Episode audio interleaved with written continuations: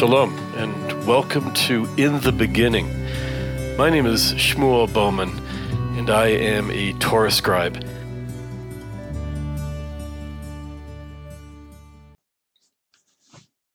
The professional microphone that I use for this podcast uh, broke uh, today.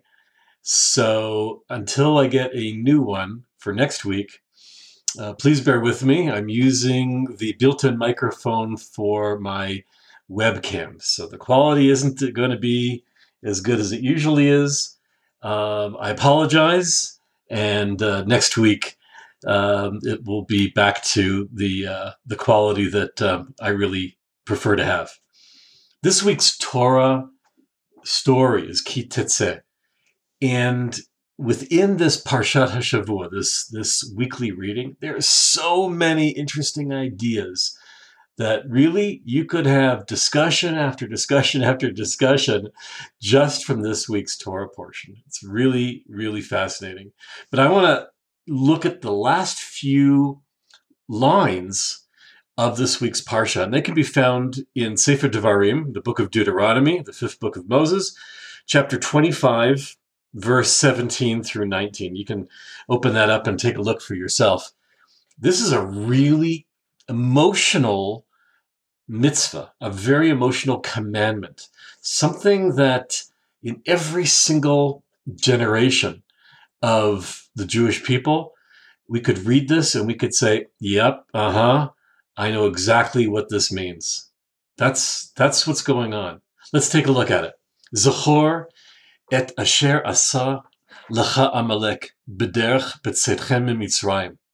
Remember what Amalek did to you on your journey after you left Egypt.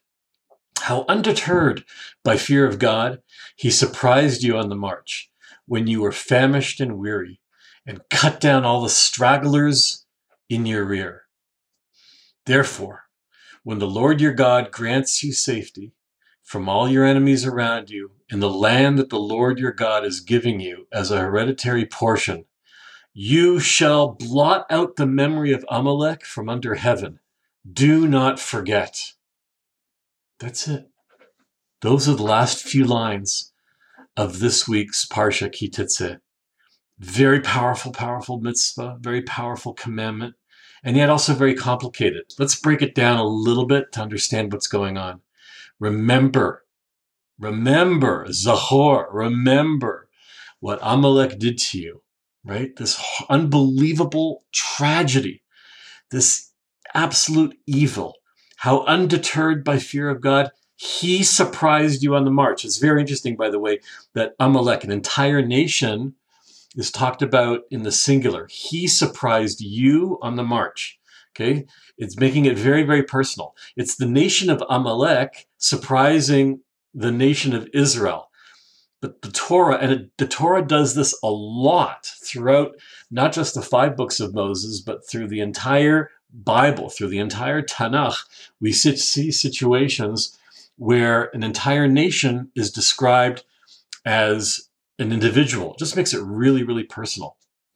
How undeterred by fear of God, he surprised you on the march when you were famished and weary and cut down all the stragglers in your rear. That's who are those stragglers in the rear? Those are the elderly who are walking slowly with their family members who are assisting them. These are the people who are physically challenged, okay? The people who are mentally challenged, the people who are not able to necessarily keep up with the pace. But you know what? There's room for everybody. They just need to take their time a little bit more. These are people who are maybe taking care of small children, mothers, and other caregivers. These are the people who are sort of at the, at the back of the, the crowd. And those are the people that Amalek devoured first. How absolutely immoral, how evil in its core. And goes on. Therefore, the Lord your God grants you safety from when all your enemies around you. When, in other words, when when we're safe in the land of Israel, we finally made it through this journey, through this 40 years in the wilderness, right? When that happens, you shall blot out the memory of Amalek from under heaven. Okay, Now I'm supposed to blot out the memory. I'm supposed to erase the memory. Okay. And then the last line, do not forget. It's like, hold on, wait a second. Am I remembering? Am I erasing the name of Amalek? Or am I supposed to forget? Hmm, it seems to be a little bit complicated. Well, I'm going to suggest uh, a possible answer through a fascinating custom, an ancient custom that some Sofrim, some Torah scribes do. This is what they practice. What they do is every day in the morning, you know, when they come into the study and they come into their workplace to start writing, to start scribing, and you know, you want to practice writing, you want to make sure the ink is flowing. You know, I know in my in my study where where I do my Torah scribing, so you want to make sure the humidity level is just right. I keep mine at 65%. And that way you can ensure that the ink is going to flow through the kulmus, through, through the quill. It's all going to come out nice. And you want to just make sure everything's all set up. So you start writing some Hebrew letters. So it's a tradition of some scribes. And uh, I've done this too, where you write out the name Amalek. You write out the name Amalek in Hebrew. And then uh, you let it dry. And then you go about your work and your business and your projects. And then at the end of the day, when you're finished and you're ready to pack up, you erase, you scratch out the name Amalek. And this takes place, this practice takes place among many scribes every single day. The writing of the name and then the erasure, the scratching out of that name every day. I started thinking about that custom and that I that tradition and it made me think about what is the concept of memory? What does it mean? And um, there's this Jewish curse that uh, when you want to curse somebody or you want to curse a nation, you say Yimach Shamo. Okay? And if you really, really want to be nasty about it, you know, if they really have been particularly evil to you, you say Yimach Shamo v'zichro. Yimach Shamo means may the name, may that name be erased. And be and the and the phrase Yimach Shamo v'zichro means may that name and the memory of that name be forever erased. It's a very, very it's a curse that you say only for the worst of the worst. We've said it for Haman, Haman, for the from the Purim epic. In modern times, We've said it for Stalin. Right? We've said it for uh, for Eichmann, for Hitler, and as far as that's concerned, the entire Nazi um, movement. Right? That that that entire idea that those people that their names should be right blotted out, that their memory should be blotted out. You know, it's a very very powerful idea because we want to be remembered and we want to be remembered for the good right? I know for example that when we talk about somebody who uh, has died and that person we want to honor that person right?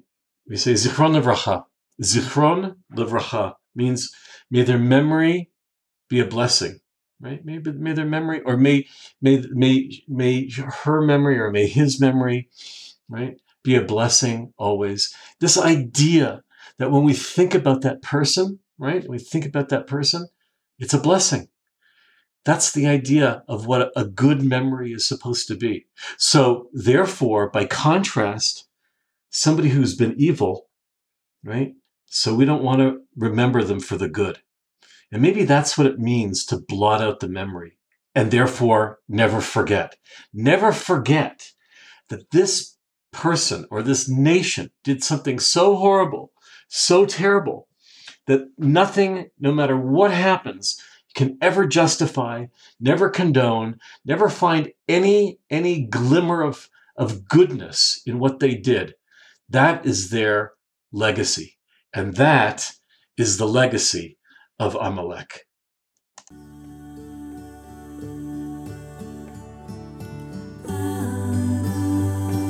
Please join me every week for new ideas, and uh, let's share these secrets together.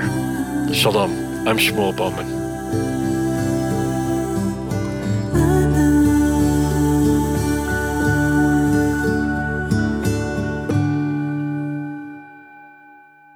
Would you like to have your favorite Bible verse as it was originally written? Or give someone you love a special gift? Shmuel will create a Hebrew verse of your choice on parchment in the traditional Torah scribal form. The parchment is framed by an original design paper cut depicting the unforgettable Jerusalem skyline. The paper cut is available in three beautiful colors midnight blue, burgundy wine, and desert beige. Please visit our website, www.sacredscrolls.net.